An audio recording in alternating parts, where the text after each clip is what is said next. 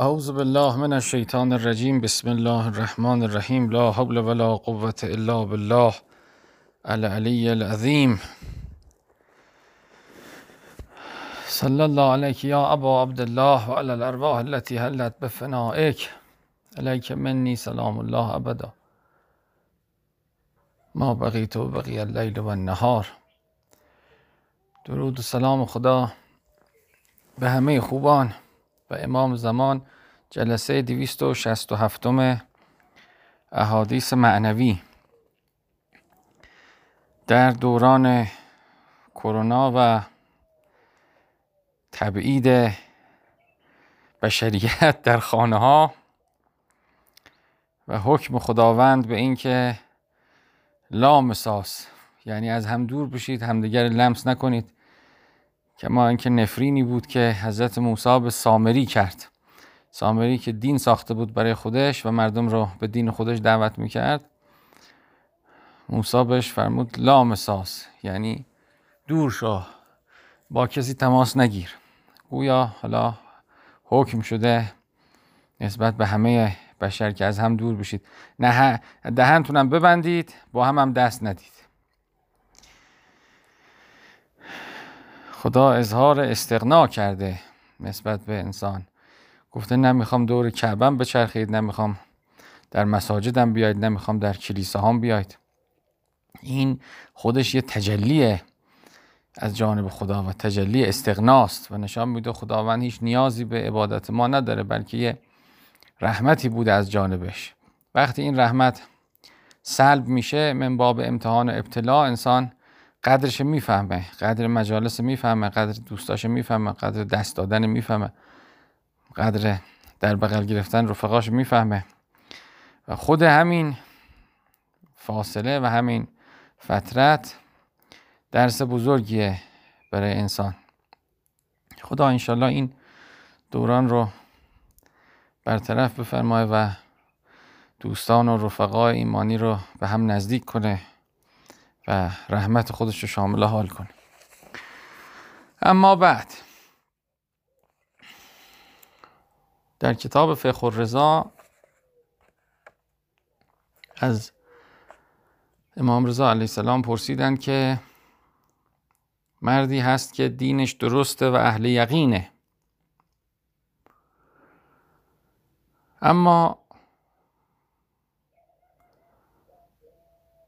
گاهی شراب می نوشه با شراب نوشیدن به خودش ظلم می‌کنه. و یعتل کبائر گاهی هم گناهان کبائر مرتکب میشه. اما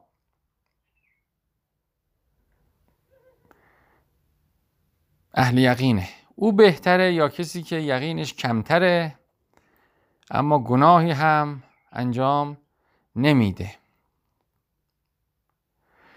امام علیه السلام فرمود کسی که یقینش بهتره مثل کسی است که کنار راه خوابیده. هر وقت بیدار بشه راه رو پی می‌گیره میره. و اون کسی که یقین نداره مثل کسی است که در بیابانی خوابیده. وقتی هم که بیدار بشه نمی‌دونه راه چیه. یعنی شناختن راه و یقین داشتن به راه اصل راه اصل کماله اصل سعادته در روایات هم هست که خدایا به ما یقین بده. یقین یک چیز بسیار عزیز و نایابی است که در بین بشر تقسیم شده. یقین کمال ایمانه. یعنی انسان ذره در دل شک نداشته باشه. به اینکه خدا هست خدا می‌بینه. خدا کمکش می‌کنه خدا یاریش می‌کنه. خدا دستش می‌گیره. اگه خوبی کنه خدا جزا میده اگه بدی کنه خدا حسابرسی می‌کنه. حسابرسی خدا دقیقه. یقین به این که این قرآن قرآن از جانب خداست کلام خداست خدا با قرآن با ما سخن میگه.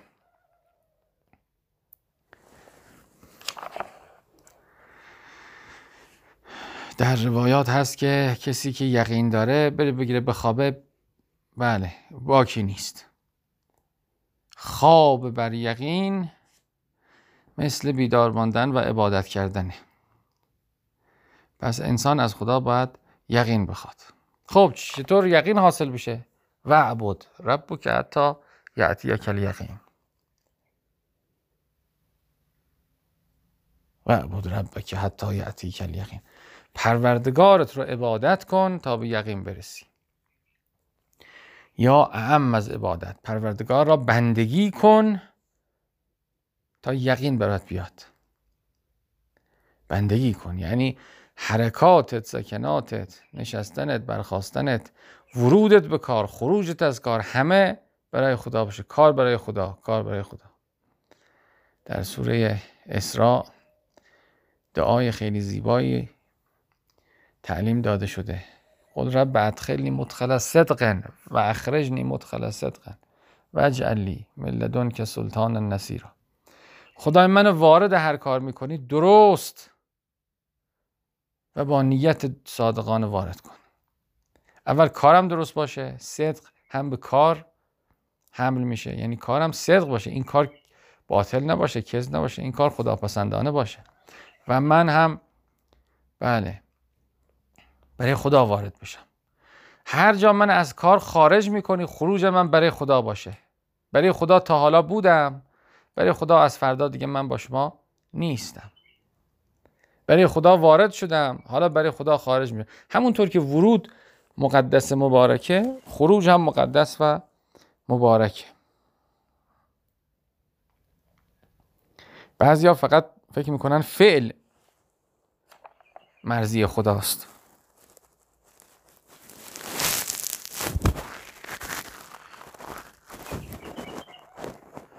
نه بعضی وقتا ترک مرزی خداست بعضی وقتا خروج مرزی خداست. خروج. انسان از یه ماجرای خارج بشه.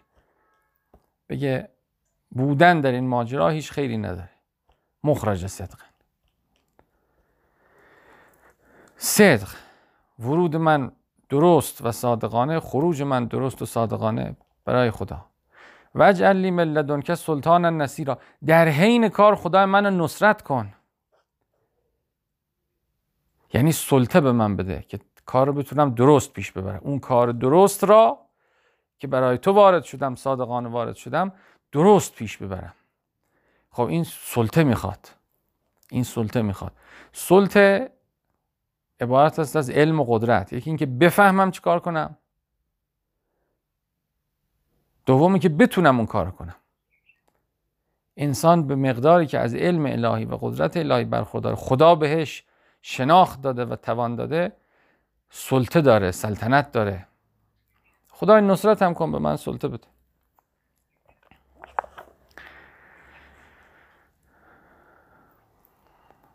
بله کار برای خدا.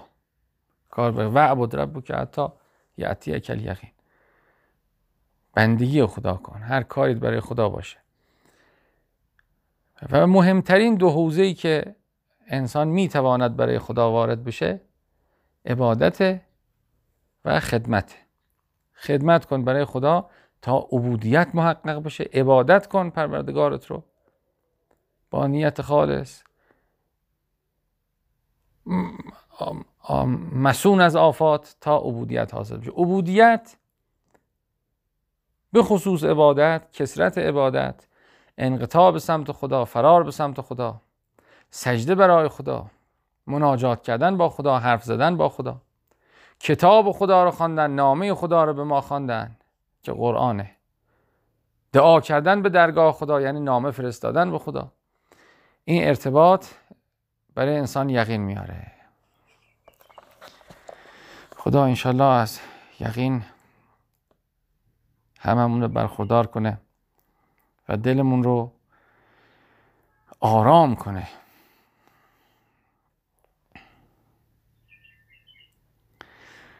لا اله الا الله. خب.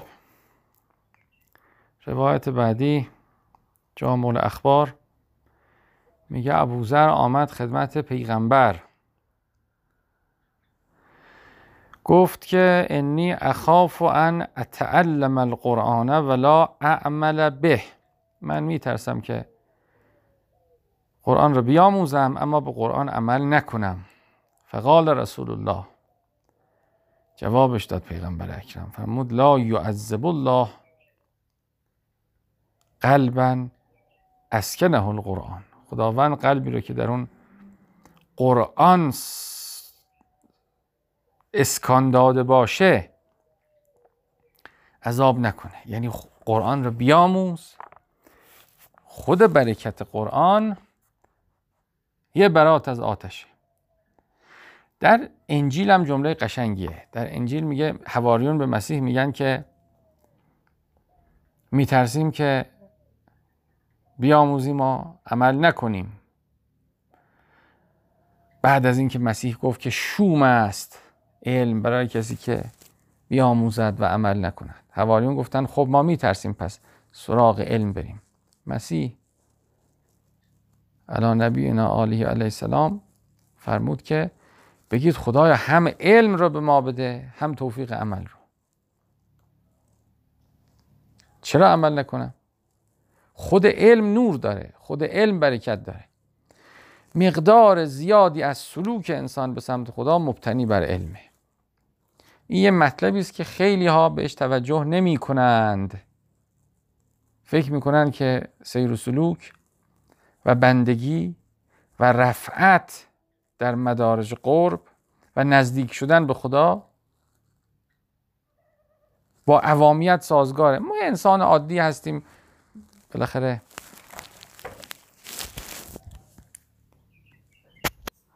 حالا که چنین چیزی ممکن نیست و انسان به مقدار علم حقیقی که داره می‌تونه در راه خدا پیش بره. بدون علم ممکنه بنابراین حتما حتما انسان باید وقتی در شبانه روز بذاره کسب علم کنه با کتاب خدا آشنا بشه معرفت به خدا پیدا کنه اسماع خدا رو بشناسه سنن خدا رو بشناسه شریعت خدا رو بشناسه رضا و سخط خدا رو بشناسه حکمت های خدا رو بشناسه. و این لازمه حرکته. ما چطور برای نماز وقت می‌ذاریم برای ذکر وقت می‌ذاریم برای کار خیر وقت حتما باید در شبان روز وقتی رو بذاریم برای کسب علم. کسب علم برکت بسیاری داره و برد و افق و اوجی رو که ما می‌تونیم پرواز کنیم تعیین می‌کنه و منوط به علمه بله. برکت علم نورانیت علم باعث میشه که انسان قدم های زیادی برداره به سمت کمال.